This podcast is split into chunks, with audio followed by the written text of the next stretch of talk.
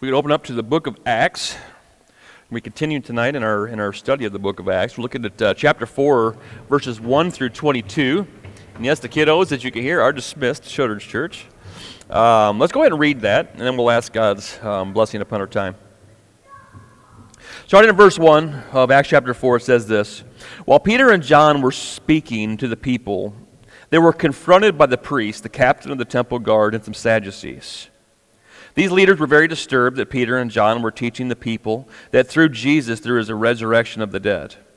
They arrested them, and since it was already evening, put them in jail until morning. But many of the people who heard their message believed it. So the number of believers now totaled about 5,000 men, not counting women and children. The next day, the council of all the rulers and elders and teachers of religious law met in Jerusalem. Annas, the high priest, was there along with Caiaphas, John, Alexander, and other relatives of the high priest. They brought in the two disciples and demanded, By what power or in whose name have you done this? And then Peter, filled with the Holy Spirit, said to them, Rulers and elders of our people, are we being questioned today because we've done a good deed for a crippled man? Do you want to know how he was healed? Let me clearly state to all of you and to all the people of Israel that he was healed by the powerful name of Jesus Christ the Nazarene, the man you crucified, but whom God raised from the dead. For Jesus is the one referred to in the scriptures where it says, The stone that the builders rejected has now become the cornerstone. There is salvation in no one else. God has given no other name under heaven by which we must be saved. The members of the council were amazed when they saw the boldness of Peter and John, for they could see that they were ordinary men with no special training in the scriptures. They also recognized them as men who had been with Jesus. But since they could see the man who was healed standing right there among them, there was nothing they could nothing that the council could say.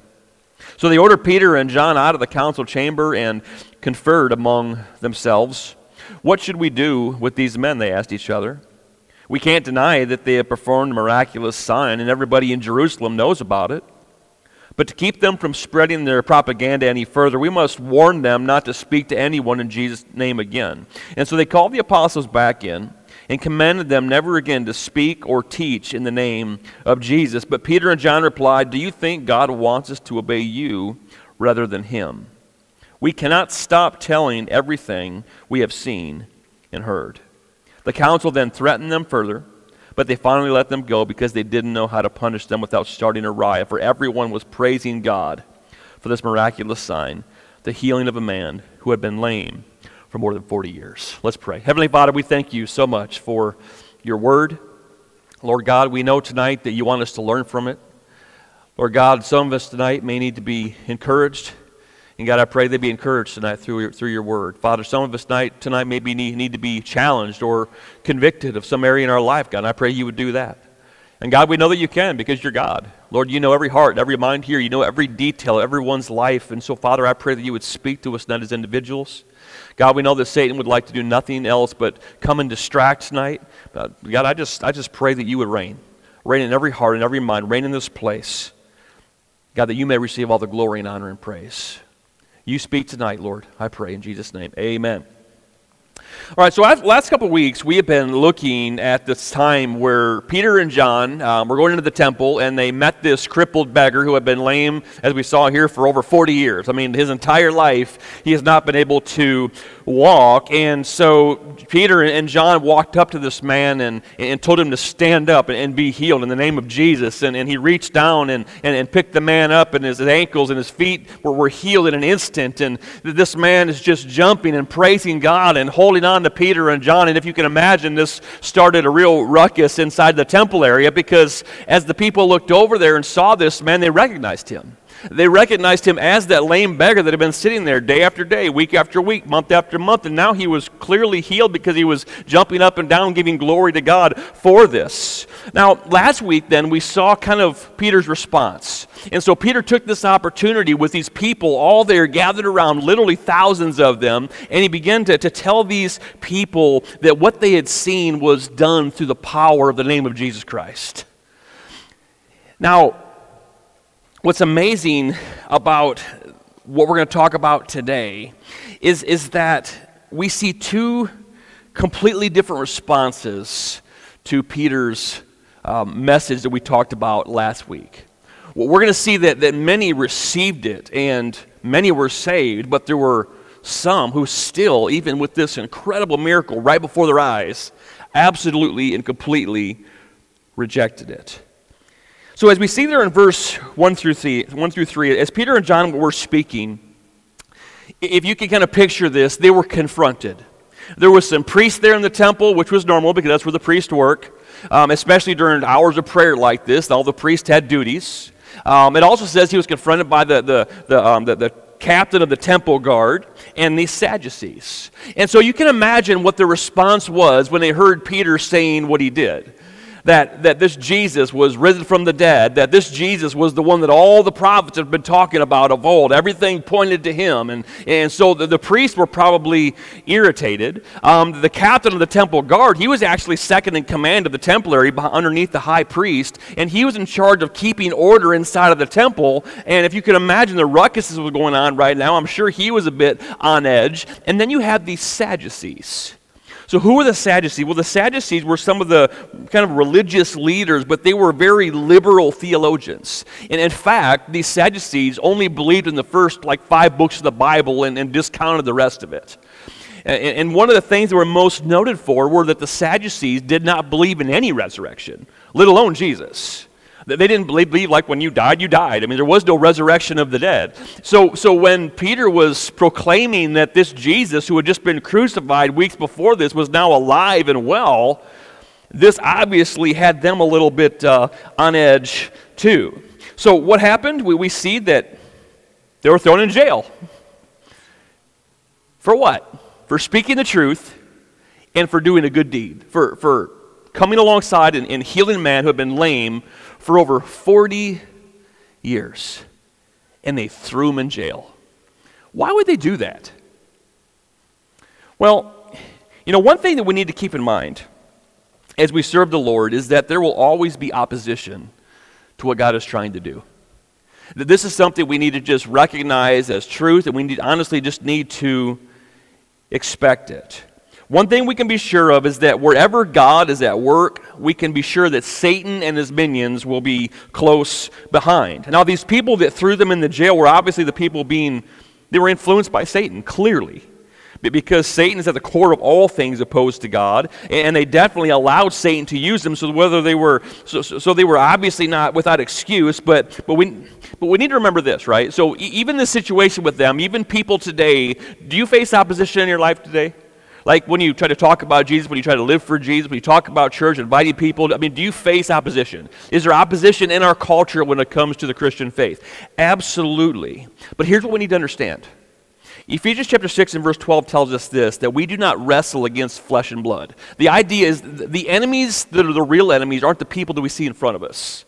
It's the one behind the scenes controlling them. It says, but our, our, war really is against principalities, against powers, against rulers of the darkness of this age, against spiritual hosts of wickedness in the heavenly places. It's speaking of satanic forces, demonic forces that, that are really the ones um, controlling a lot of the actions of these people that we see in our world today, these people especially that come up against the people of God. And so this is something we need to understand in our endeavor to serve the Lord and build his kingdom kingdom, we need to be ready for that and recognize that opposition is going to come when we choose to walk in obedience to the Word of God. But we also need to keep in mind that the people we see in front of us are not the enemy. Satan's the enemy, not the people in front of us are not the enemy. Those are the people who are simply being controlled by Satan. Now, why do I say that? Are we kind of like giving them like an easy out? Like, well, what are they supposed to do about it? Like Satan has control of them. Well, it is biblical. Ephesians chapter 2 and verse 2 tells, it that, tells us that these people of the world are people who are obeying the devil, the commander of the powers of the unseen world. It says he is the spirit at work in the hearts of those who refuse to obey God. And we need to keep that in mind that, that it, it, what we're seeing isn't just a normal thing from a human being. It's somebody that's being controlled by forces of evil, really, that's something that there's inside of them they really can't help because they don't belong to the Lord. Now, and they shouldn't be the enemy. Why? Because they're supposed to be the people that we're reaching. If, if we look at the people in front of us as the enemy, it's going to turn our hearts away from them. We need to see past that and see the reality for what it is.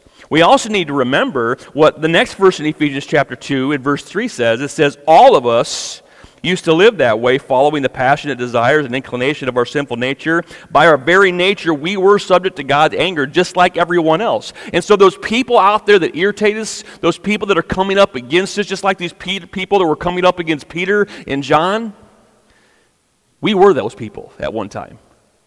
Before we knew Christ as Savior, we were the people who were controlled by Satan, people who were belonging to the devil. But the good news is, is God's mercy, as verses 4 and 5 of Ephesians 2 says, God's mercy is so rich, and as He loved us so much that even though we were dead in our sins, He gave us life when He raised Christ from the dead. By grace, we have been saved. Now, I give you all that just to, because perspective is really, really important when it comes to the Christian faith. If we don't keep stuff like that in perspective, that the people that are coming up against us really aren't the enemy, if we can't keep that in perspective, it's, it is going to hinder our Christian walk greatly.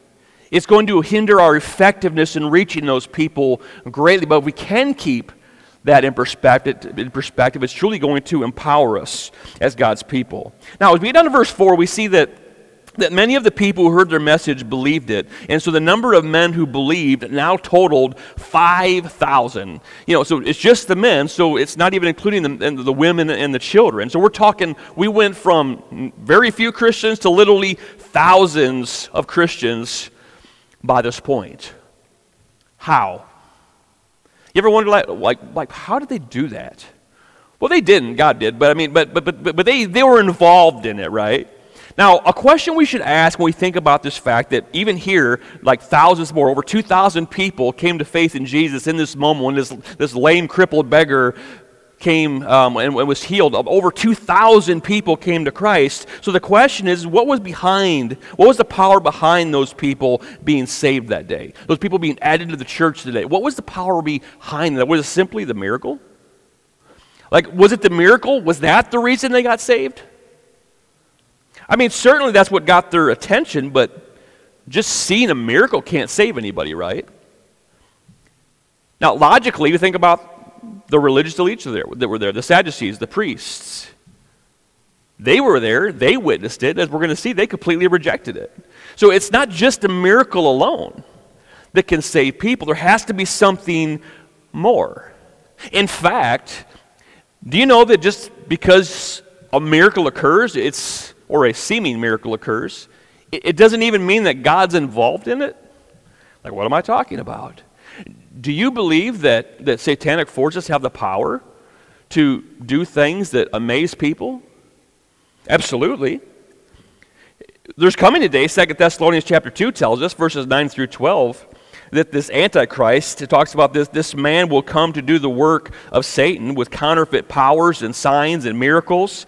He will use every kind of evil deception to fool those on their way to destruction because they refuse to love and accept the truth that would save them. So God will cause them to be greatly deceived and they will believe these lies. Like, so Satan has those powers to, to do false miracles, to, yeah. Remember the story of Moses? He threw down a staff. What did it turn into? Anybody remember? Turned into a snake. What did the, the, the priest in Egypt do? The same thing. Like, so there's power out there. Satan does have power, but that's obviously not what this was, right? My point is, is just a miracle alone can't save somebody because not necessarily the miracle itself may not even be from God. So that doesn't have the power to save. It may have the power to get people's attention, but it doesn't have the power to save. Now, what set this miracle apart from anything Satan would do is what Peter did next. He didn't claim the power for himself. It wasn't like, look at I did, I'm self exalting. That's what that Antichrist fellow is going to do someday. It's all about self exaltation, honoring Satan and not Christ. But what does Peter do? He says, this was through the power of Jesus Christ. You know, I said last week that I truly believe that, that God is still in the business of doing miracles. However, mir- miracles apart from the message of the gospel are absolutely powerless to save anyone. So, as we think about this story, the reason these thousands of people came to faith in Christ that day wasn't because they saw the miracle. The miracle got their attention, but why did they come to faith in Christ? Because Peter shared the gospel. That's why. He shared the message of Jesus. That's what we talked about all, all, last week. And, and again, we only have bits and pieces of it. But if, we, if we've seen anything through what Peter has shown us in these last few chapters, Peter has been very, very, very clear about four things about who Jesus was, what Jesus did, why people need him, and, and what response people need to do in relation to those things. We've seen that over and over in just those two sermons that Peter spoke. See, the gospel is the only thing that has the power to save somebody. Romans chapter 1 and verse 16 tells us this. So, if that's true, then it's really important that if we're going to be effective in our gospel witness, that we need to make sure that we're sharing the correct gospel. Do you think that's important? Obviously, that's important. If, if the gospel is the only thing that can save, we need to make sure that we're sharing the truth, sharing the full thing. For instance, we ask ourselves, who is Jesus? I mean, just think about what Peter said over these last couple chapters, chapter 2 and chapter 3. Who was Jesus? Well, he was God in the flesh, the eternal Son of God who became man, the one who willingly left, willingly left heaven and, and, and willingly gave up his glory to come here to, to lower himself, to, to take on flesh as a human being. Fully divine and yet fully man. At the end of his life, he was as holy as when he started because he was tempted in every way that we were, and yet he did not sin. And, and so, who he was made what he did matter. What did Jesus do? He died for us. He paid the debt of sin that should have been ours to pay. He endured the wrath of God on our behalf and made peace with God possible. And then what did he do? He rose from the dead. He defeated sin and he defeated death opening up the door to heaven for, um, for, for us so that we could escape hell, so that we could be saved. Can I tell you something? Without Jesus, we would be up a creek without a paddle. If Jesus had not come to do what Jesus did, we would have absolutely zero hope of heaven.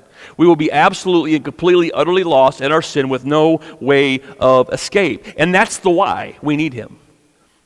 See, who Jesus is matters because of what Jesus did. And what Jesus did matters because of why we need him. Why do we need him? Because we are the sinners that he died for. We're the ones that broke God's law. We're the ones that rebelled against him. Our choice to sin had put us on a one way road to destruction, and we had no way off that road on ourselves. But because Jesus did what he did through him, salvation and forgiveness has been offered. That's what, that's what Peter's talking about here in verse 12. There is no salvation in anyone else. God has given no other name under heaven by which we must be saved. Jesus is the only way. Can I tell you something? Regardless of what you hear in our culture, Muhammad can't save, neither can Shiva, neither can Buddha. Those false gods cannot save. They don't work that way. Neither can people save themselves. We cannot save ourselves through good deeds. We cannot save ourselves because we're generally a good person. I don't care if we had a hundred lifetimes, we could not tip the scale in our favor because of good deeds. It doesn't work that way. Why? Because we have sinned against an infinitely holy God, and there is only one way to make that right, and it's through faith in the Son of God, Jesus Christ. Which leads us to the fourth response of why, what response is needed. People need to believe that Jesus is who the Bible says he is and believe that he did what the Bible says he did. And then in faith, confess him as Lord, repenting of their sin, repenting of their unbelief, and receiving him as the one true Savior into their lives and choosing to give their lives in full to him as King. Friends, that's salvation, and that's the message that we need to be sharing with people. That's the only message that can save. We need to do it. That's why there was thousands of people here saved, not because of the miracle. It's because the gospel was shared. You know what's amazing about the message of Christ? Is that it is the power behind the expansion of God's kingdom. I, I, want, to, I want to remind you of what Jesus said in Matthew chapter 16 and verse 18. He says, I tell you, Pete, I say to you, Peter, that upon this rock I will build my church, and the powers of hell will not conquer it. What was Jesus talking about? Who, who was he going to build his church upon Peter? Hmm. He was talking about himself. He, he was saying that Jesus was saying, I am the foundation stone of the kingdom of God. Everything's going to be built up upon me. So when we think about verse 11 of our text here, the stone that you builders rejected has now become the, the cornerstone, the chief cornerstone that's what Jesus was saying here in Matthew chapter 16 in verse 18. And so, one thing we're going to see through the book of Acts is that no matter what opposition Satan throws at Christians or at the church in his attempt to stop the message of Christ, it's not going to work. Everything we see in the book of Acts, every time Satan comes against the church, the church grows. We, we need to understand that God will win. We need to have full confidence in that fact. His true church, true church will grow, and He will bring to salvation every last person that will come before this world ends, and no one can stop it. Not even Satan himself has the ability to stop what God has already declared. We need to take faith and hope in that. Now, as we get back to our text here in verses 5 and 6, it talks about how this council of rulers and elders and teachers of religious law met in Jerusalem. And, so, what was this council, this council of, of, religious leaders? Well, this was what was known as the Jewish Sanhedrin. Um, although Rome was in charge, Rome allowed the Jews to handle internal religious disputes on their own. So, they had kind of like a high court, is kind of what this was. The Sanhedrin was a legal high court of the Jews made up of mostly the Sadducees But also had the leading priests of the day that were there a part of this. And, and here it says that Annas was high priest. it, it is interesting that it says that, but it's actually not true. so I'm not saying the Bible isn't right, but, but what this hits on is this. Who, Caiaphas, his son in law, was actually high priest at the time. Annas had actually been removed as high priest. The Romans forced him out a number of years earlier, but the, the Jews still looked at him as high priest. E- even though he wasn't actually high priest, Caiaphas was, the Jews still recognized him. So he had kind of this honorary title of high priest. And you kind of even see this in the story of Jesus. Caiaphas is clearly the high priest, and yet who was the first one that they brought Jesus to to be tried? To the house of Annas. And so it says, anyways, in verse 7, they, they brought in the two disciples and demanded, By what power or in whose name have you done this? Now remember, these were literally the same men that had just nailed Jesus to a cross. Like Caiaphas, Annas, these religious leaders, these were literally the same ones, the same ones that Peter ran from before. Peter was now standing here and they ask him this question by whose power and whose name have you done this? And, and Peter stands there and boldly tells them the hard truth. Man, Peter has been absolutely changed. And I just love the way Peter talks about this in those verses. He's like, Am, am I really being tried? Are we really being tried because we healed a man? I mean, the guy was lame for over 40 years and we're really being tried because he's now walking? okay. I mean, I, I guess if you really want to know what happened, we're going to tell you. This wasn't done by our power, it was done by the power of the name of Jesus Christ of, Naz- of Nazareth. Woo! Can you imagine that moment? They're just like, here you go. Oh, and by the way, you can picture Peter speaking to them because they would have known this. By, by the way, priest, if you can remember what uh, was written in Psalm 118 22, God's chief cornerstone on, on which his kingdom will be built, oh, that was Jesus. And you're the builders who rejected him. Friends, that is boldness. What boldness Peter had. It's almost as if Peter was saying, Don't think your religious leaders are going to be saved by your only good deeds. Nope. Your adherence to your religious law, not going to save you. There's only one way to salvation, and it's verse 12 in the name of Jesus. This was Peter's message to these people who had just crucified Christ a few months before this. Now, the reaction to this in verse 13, I love. The members of the councils were amazed when they saw the boldness of Peter and John, for they could see that they were ordinary men with no special training in the scriptures, and they also recognized them as men who had been with Jesus. These people knew who Jesus' followers were. They knew who Peter and John were, and here's what they knew about Peter and John they're fishermen. What the, they haven't been trained by any rabbi. How in the world are they able to speak like this with such authority? And their answer was, they've been with Jesus. That's good, isn't it? They saw Jesus in them. They saw his wisdom, they saw his boldness flowing out of these men in this moment. And, and just like when Jesus had his encounter with these people, and they were left speechless, in this moment, these people were left speechless. Like, what do we do? now, let's go back to verse 8 for a moment because there's something that's just, that's just huge here I want to hit on. Verse 8 says, just the very first part of it, then Peter, filled with the Holy Spirit. Don't think that this was Peter acting in his own wisdom and his own strength. He just didn't get some, like, all right, I'm, I'm just going to change my ways and I'm going to go give these guys a what for. No, no, not at all. Something had changed in Peter. Remember, this was the same Peter who just ran away from these people, who denied Christ not once, not twice, but three times, like a scaredy cat, ran away. And now he's standing in front of these same people and boldly proclaims this. What changed? He was still in the same body, he was still the same Peter, but he wasn't the same Peter. He was a man who had been transformed by the Spirit of the living God. He had the Holy Spirit of God living in him, and he was wielding the power of the Spirit in him. Can I tell you something, friends? This is the power behind the work of God on earth.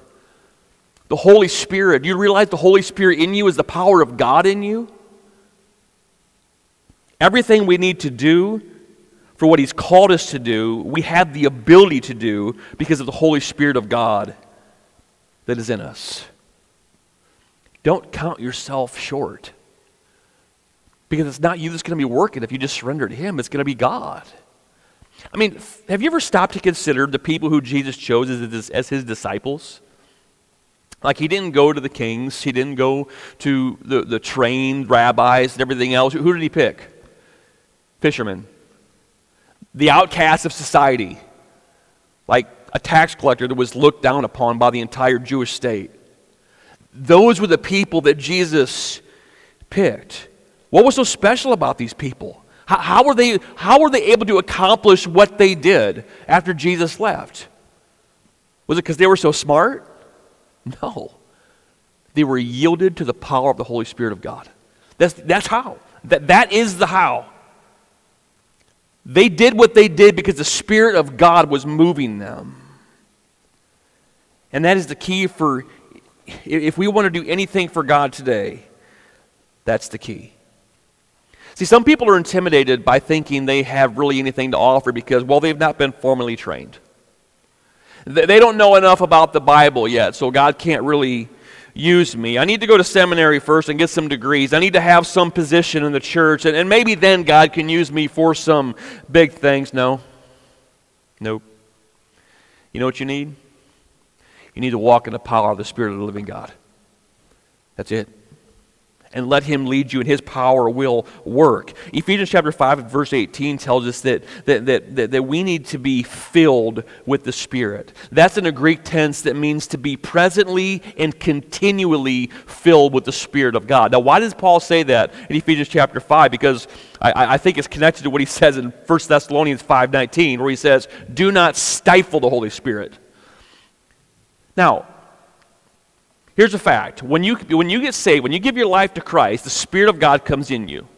Like you have, the, he, he makes his dwelling inside of you. You become the temple of the living God as, as a person, right? You have the Holy Spirit. And you have the, he doesn't like just stick a foot in or a toe in and you get bits and pieces of him. No, you have the whole thing available to you, but just because you have it available doesn't mean that you're necessarily utilizing the power that is there. To be filled with the Spirit means we are walking in complete and utter dependence upon Him. It means that we are not relying in our own power and our own strength. We're relying completely upon His.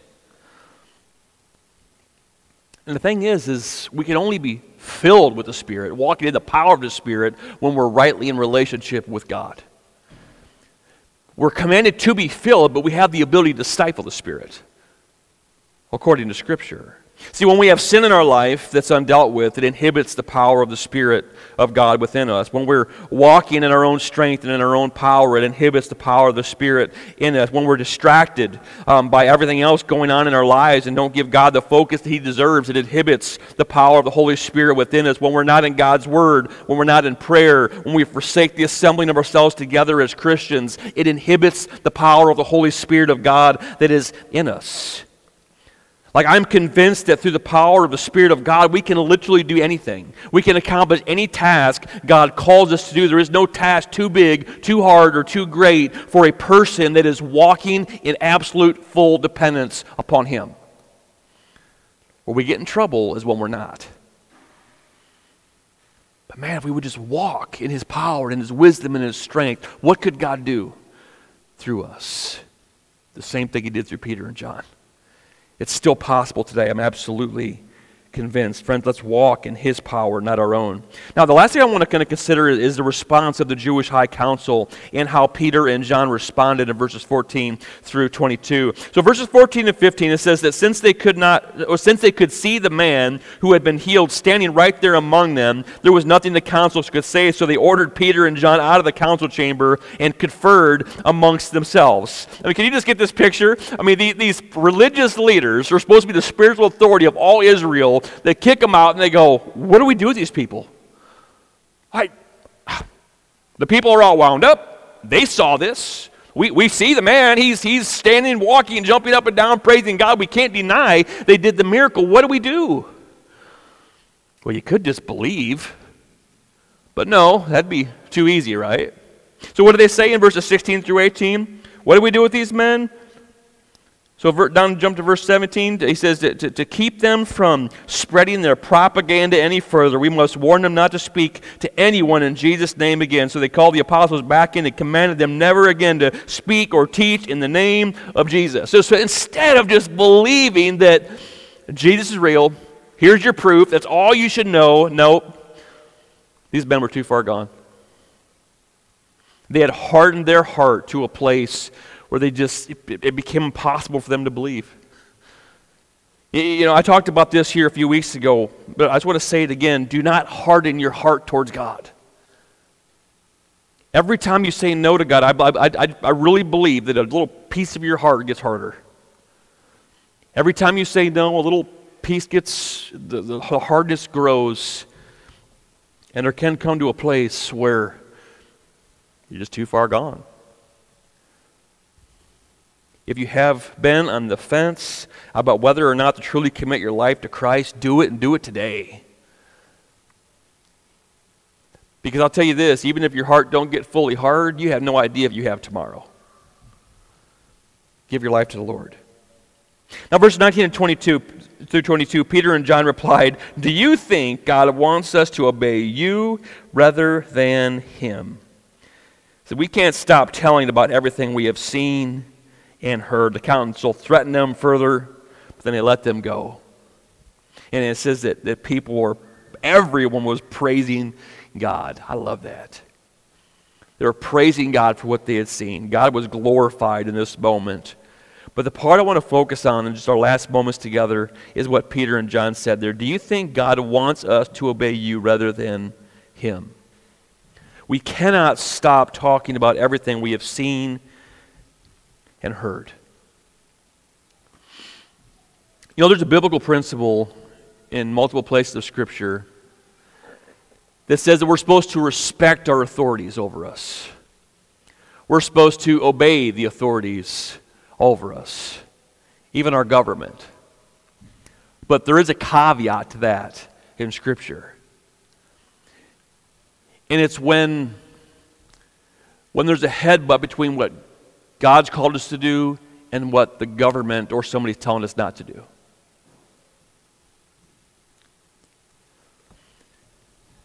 See, we're living in a world that is desperately trying to silence the people of God. Would you agree with that? You know there are nations right now around the world that just speaking the name of Jesus will land you in prison? Maybe even death. There are places in the world this weekend that will meet in underground bunkers at midnight in dark houses to gather together to, to praise God and to learn about Him.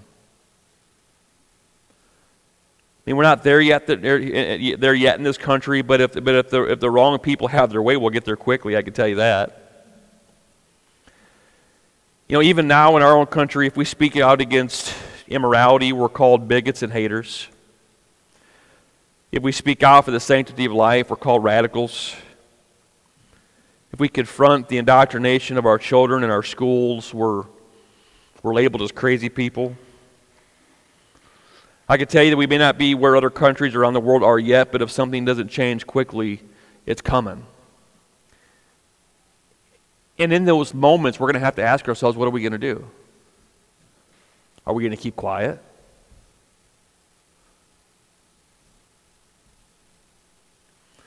I read an, art in a news article just this week about a school board member in Arizona that made this quote Any school district should not hire Christian teachers because it is not safe to have them influence our kids.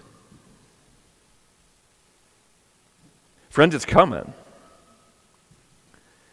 And, and we need to be ready now for when that day comes. And when that day comes, we have to ask ourselves are we going to be silenced? Are we going to speak the truth?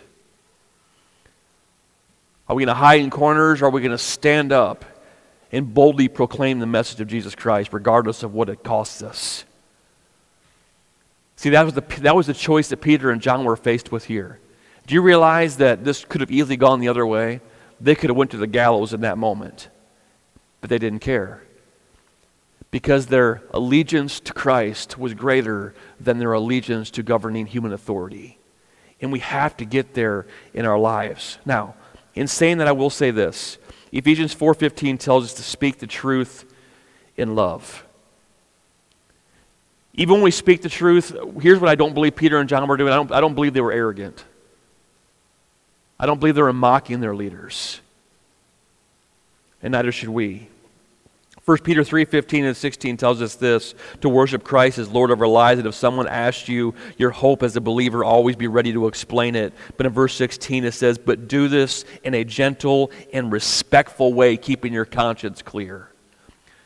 Friends, we need to first have allegiance to God and His Word. And what this says, we do no matter what. And if we have opposition come up against that, we still have an allegiance to Him first. But even in our refusal to obey the governing authorities that says otherwise, we need to do it with humility. We need to do it with humility. You know, if we've learned anything from this passage today, we can see that there will be times that we're going to face opposition in our endeavor to serve the Lord. And yet, in the midst of our walk, let's never forget that God has declared that His gospel will go forth. His church will be, will be built. His kingdom will grow regardless of what Satan tries to do. But if we want to be part of that, what do we got to do? We got to walk in the power of the Spirit of God. Regardless of the opposition we face, our allegiance is to Him. And if we do that, friends, here's what's going to happen God will use us. He will use us as individuals. We will reach people. People's lives will be transformed. His church will grow. His kingdom will expand because of you and me walking in obedience and faith. Let's be those people. Let's trust the Lord and let's honor Him with our lives. So let's pray. Father God, thank you. Thank you, Lord, so much for just who you are, God, and, and for what you've done. God, you have just, you have given us incredible grace in Christ. God, let's never take it for granted. Father, when we were saved, we weren't saved just to go on and continue in our lives like we were before. No, we were saved to change. When we were saved, we were called to, to, give our lives fully to you. We were, we were called at that moment to walk in holiness and righteousness. Why? Because we are now the witnesses that this world needs. God, we are the city on the hill that Matthew 5 talks about that should be shining its light. We are the lamp, lamp that's up on the lampstand that's giving light to everybody in the room. God, that's us. God, your word tells us, let your light so shine that people may see your good deeds and bring glory to your Father in heaven. God, let that be us. Let us not be distracted by the ways of this world and the sin of this world, God. Let us not be, let us not be um, caught up in, in temptation and sin. Let, let us not be quiet, Lord, about what Christ has done. You have put people in our lives that we have been called to reach. Father, give us the boldness and, the, and give us the words to speak. Give us the words and the faith to speak. Give us the faith to believe, God, that then when you bring those moments, that you're going to give us every word that we need. Just like you did with Peter and John, just, just like they were filled to the power of the Spirit, you'll do the same with us today. Give us what we need, Lord God, to be the people you've called us to be. And Heavenly Father, if there's anybody in this place that has never made a decision to follow Christ, let this tonight be the night of their salvation. If they have any question whatsoever about where they're going to spend eternity tonight, God, let them call out to the name of Jesus and be saved. Father, we love you, we thank you, we praise you in Christ's precious name. Amen. Amen. Friends, tonight as we close, we're going to stand and sing a song.